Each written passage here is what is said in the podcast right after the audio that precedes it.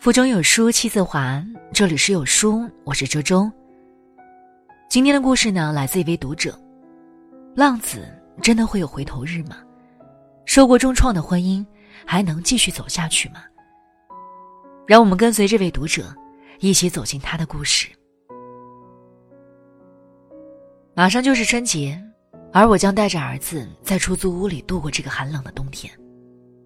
回望这一年，发生在我身上荒唐可怕的过往，像噩梦一般，我一直不敢相信这一切是真实的。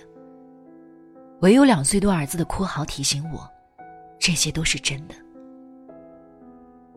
二零一九年六月，一个炎热的夏夜，我的电动车爆胎送去维修，于是开丈夫的车外出。办完事开车回家，我随手打开了副驾驶座前面的抽屉。抽屉里放着一叠评剧，好奇心让我不禁多看了一眼，这一看直接把我吓傻了。各大银行的信用卡、小额贷款、个人欠条。大脑空白了几分钟后，我强迫自己冷静下来，一张张翻看这些评剧。没错，借款人名字是我的丈夫，并且还有三份民间借贷，内附着丈夫的身份证复印件。我拿出手机，双手发抖，一张一张拍下照片。从电梯到回家进门，我一步一步数着，脚底发软地走到家。躲进卫生间，反锁上门。我把照片认真看了又看，借钱时间是从二零一八年过年到今年六月。我把所有金额核对了一遍，加在一起有近二十万。我的眼睛有些发昏，头皮开始发麻。我打开水龙头，洗了一把冷水脸，告诉自己要冷静，认真想想，这么多钱丈夫都拿去干什么了？是他家里出问题了吗？我们住在市区，婆家在离市区不远的镇上，婆婆在镇上的榨菜厂打工，家里还种点小菜。镇上的人都知道婆婆，出了名的能干、精明，甚至强势。公公会木工活儿和泥瓦工活儿，有活儿就去干。平时和所有镇上的叔伯一样，抽抽烟、喝喝茶，沉默寡言。家里还有身体硬朗的爷爷奶奶，在水塘养了一群大鹅，攒鹅蛋卖了换两个零钱，每周都留了鹅蛋给我们吃。每个周末我们都回婆婆家，婆家一切如常，没有人频繁联系过老公。排除婆家出事，就只剩老公自己了。他到底在外面发生了什么事儿，需要这么多钱？想来想去，我也没有一丝头绪。儿子的哭闹声从客厅传来，我听见我妈在哄他：“妈妈快出来吧，宝宝闹瞌睡了。”我强打起精神，佯装无事的出去哄娃。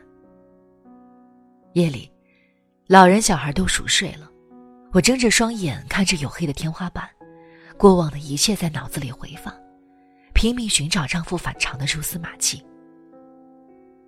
这半年，他并没有额外加班，从神情看，和我相处的模样也没什么变化。没有变得爱打扮、爱外出，每一晚都是在家睡觉的。应该，也许是没有外遇。想到这里，我不禁看了一眼身旁熟睡的丈夫，然后一夜失眠到了天明。第二天早晨起床，除了我，全家所有人都一切如常。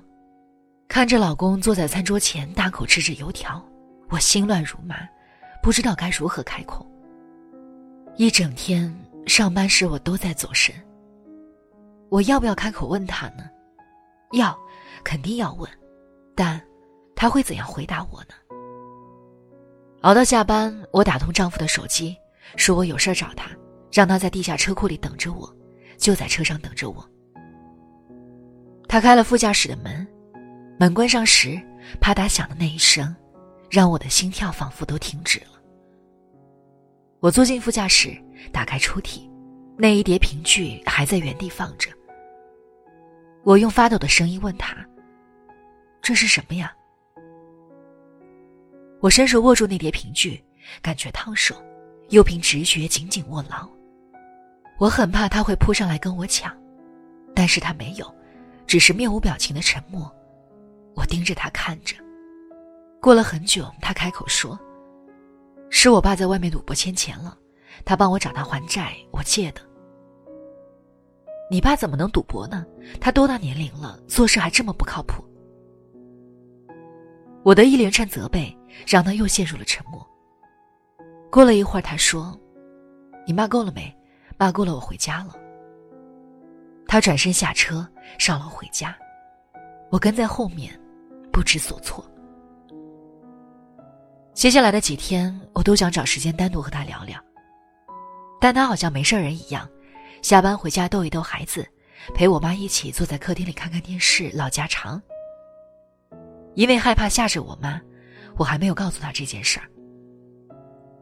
晚上回到房间，我话音刚起，她就一句累了睡吧应付我。拖到周末，我打定主意要问问婆婆知不知道这件事儿。车停下来，婆婆照例主动过来抱起儿子，没有看见公公，我问道：“妈，爸爸呢？”隔壁村有人修房子，你爸跟着包工队干活去了，要小半个月才能回来一趟。婆婆抱着孩子进里屋找爷爷奶奶去了。老公意味深长地看了我一眼，压低声音和我耳语：“我爸出去躲一躲，你别多问了，怕爷爷奶奶知道，他们年龄大了，经不起刺激。”我走进里屋，看到爷爷奶奶拿着一个玩具汽车在逗宝宝，婆婆在旁边跟着笑。看着老人们疼爱孩子的画面，我心软了。回自己家路上，我放缓了语气，和丈夫商量：“这么多欠款该怎么还呢？”丈夫说：“有些是每个月按月还钱的，有些是他找人借的钱，可以慢慢周转还钱，前提是我的工资也要算进能还债的资金里。”不知道是绝望还是心酸，眼泪一颗一颗的从我的眼眶里掉了下来。丈夫小声说：“你就当我买了一辆好车行不？他毕竟是我爸，我不能不管他。再说了，家里的房子、车子还有开销，不大部分都是我挣来的吗？”丈夫又补充了一句。我承认，这句话拿中了我的死穴。家里的开销的确都是他挣的，我那点工资不够够自己糊口罢了。再加上，丈夫一直在低声下气地哀求我。因为夫妻感情一直很好，我有点于心不忍，打消了大闹一场的决心。回家后，我算了算家里的钱，虽说这几年挣了一点钱，但家里开销大，存下的真的不多。我们最多帮他还五万，其余的你得找你爸妈去。整个过程，我像是在把自己的一颗沉甸甸的心递了过去。时间过去半个月，一天下午，婆婆打电话告诉我们，奶奶摔断了腿，要做手术接骨。挂掉电话，丈夫叫我在家带孩子，他立刻去医院，让我再从储蓄中给他一万块钱，他实在不好空手去。我二话没说，支付宝给他转了一万。到了晚上，我和孩子吃过晚饭，放心不下奶奶，于是带着孩子来医院看望他。走到走廊里，看见半个多月没见的公公，想到公公做的事，我黑着脸，连招呼也懒得打。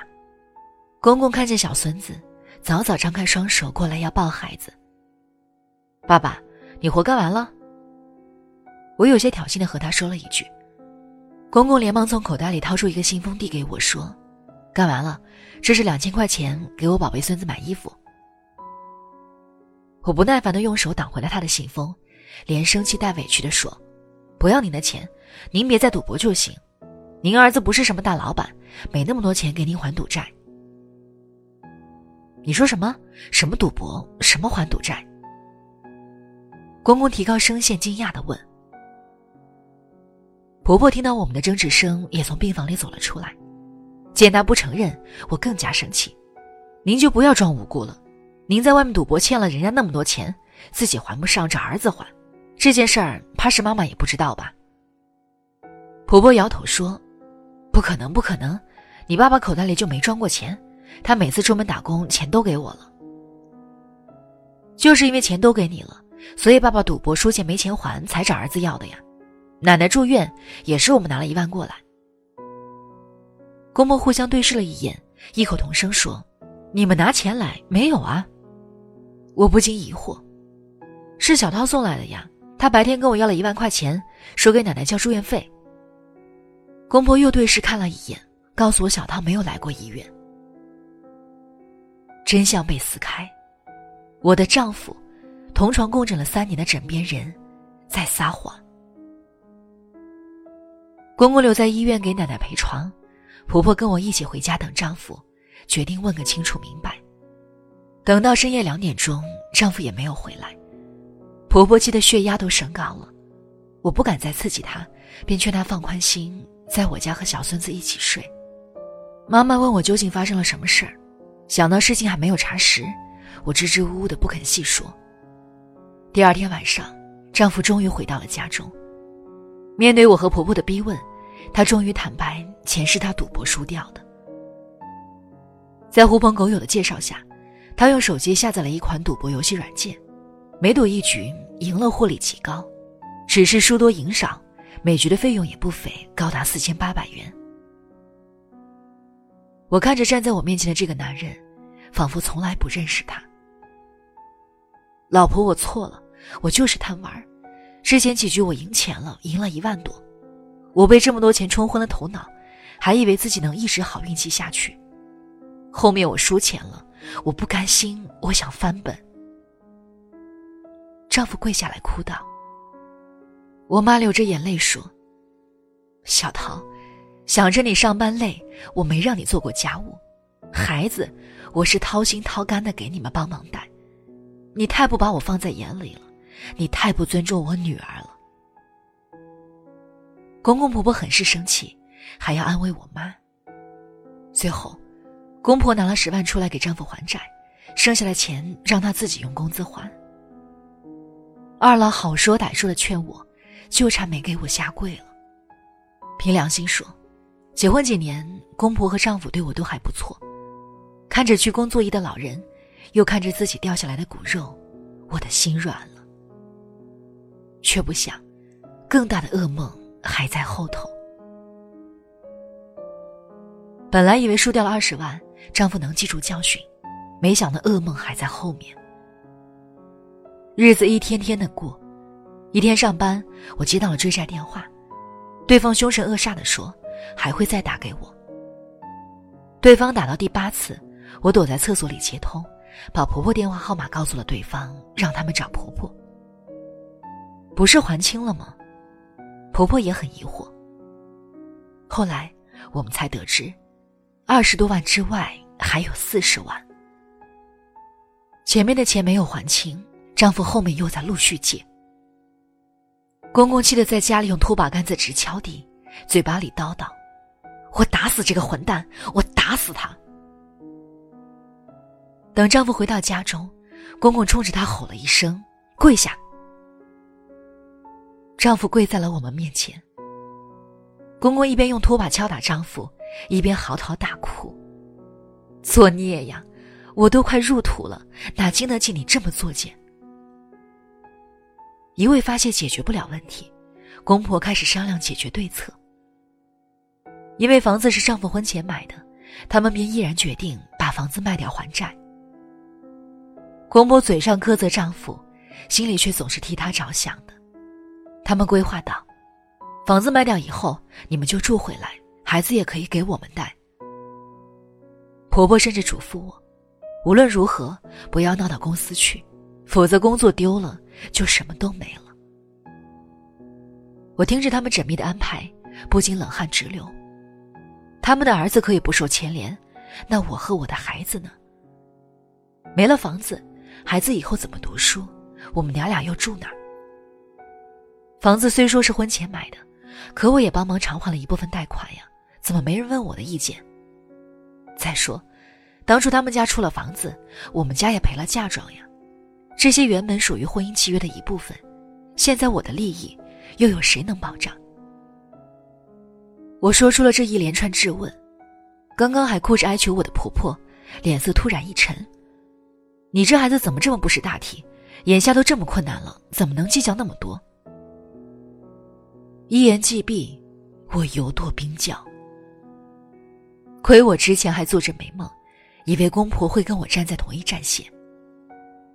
我真傻，儿媳永远是儿媳，儿媳永远是外人。不管他们怎么哀求，怎么出钱出力，归根结底只是为了儿子好罢了。他们关心的不是我怎么过日子，而是他们的孩子怎么过日子。而公婆这样一次又一次的兜底，真的不会纵容丈夫再犯吗？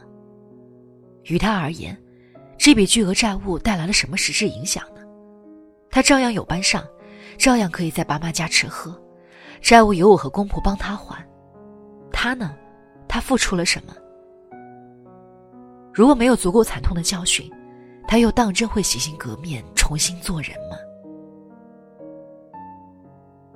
卖房一事后，丈夫和家人的交流几乎为零，每天下班回家就躲进自己房间。偶尔想起往事，我就会心痛难当。刚刚结婚的时候，他分明是一个善良有责任心的好丈夫好爸爸，究竟为什么他会变成现在的样子？是我对他的关心和爱不够，才让他变成了现在这样吗？赌博像个恶魔，毁了我所有的幸福。可是要离婚呢，孩子还那么小，从小就要接受单亲家庭的苦和别人的指指点点吗？我没有勇气一个人带着孩子生活。可一想到丈夫，我只觉得眼前是一片黑暗，越挣扎，掉得越深。我在希望和失望间反复煎熬着，直到一个周末，丈夫说要带孩子出去玩，两人出门三四个小时还没有见回来，我便想趁着有空去买件衣服。刚走到巷子口，我惊呆了，他竟把孩子放在腿上，坐在牌桌前打牌。实不相瞒，当真是五雷轰顶一般，我全身僵硬的都不会动弹了。在这样的家庭成长，我的孩子会有什么好结局？他已经毁了我的一生，难道还要毁掉我的孩子？我真傻，竟然指望他能戒掉毒瘾。一个念头终于清晰起来，我要离婚，必须离婚。就这样，我提出了离婚。过程非常艰难，我们非但没有财产，还有几万的债务没有还清。我所能尽量争取的，就是撇清债务，净身出户。中间的局语就不多说了，一向好言好语的公婆对我恶言相向，说我狠心，叫孩子没了爸爸，让这个家支离破碎。丈夫更是倒打一耙，一遍遍质问我，钱输了就是输了，我都已经改过了，你还想怎么样？看着他们恶人告状的样子，我真是哭笑不得。明明我才是最大的受害者，怎么搞得我像罪魁祸首？总之，离婚的事儿就这么僵持着，以一种不太体面的方式。丈夫迟迟不肯签字，公婆也不明确表态。我懂得他们的意思，只要他们一天不签字，我就没法过新的生活。娘家亲戚听闻我正在办离婚，时常在背后指指点点。爸妈在一夜之间衰老了十几岁，就连陪孩子玩耍都一脸愁苦。我怕住在娘家惹嫂嫂非议，就找了个出租屋搬了出去。妈妈白天还是来帮我带孩子，晚上便剩下我和娃两个。很多人说我太犟了，剩下那点债务还完不就好了吗？两家子一起挨，总比一个人挨要好。我偶尔会怀疑自己的选择，三十几岁了，没房没车，失婚，自己过得不好便算了，还要让孩子跟我一起受苦。再说了，丈夫工作还在，他的收入在当地算不错的，从头开始也不难。我现在带着娃，再改嫁还未必能找到他那么好的人。我以为的坚定决心，又一次在现实生活前动摇了。如今离婚协议还没有签订，公婆不断递话过来讲和，我该妥协吗？浪子真的会有回头日吗？想征求大家的意见。好了，那今天的故事呢，就和大家分享到这里了。如果你有什么想说的，欢迎在留言区给我们留言。好书伴读，让阅读成为习惯。长按扫描文末的二维码，在有书公众号菜单免费领取五十二本好书，每天有主播读给你听。愿你的每一天都过得充实有意义。那记得在文章末尾点一个再看，让有书君知道你们在听。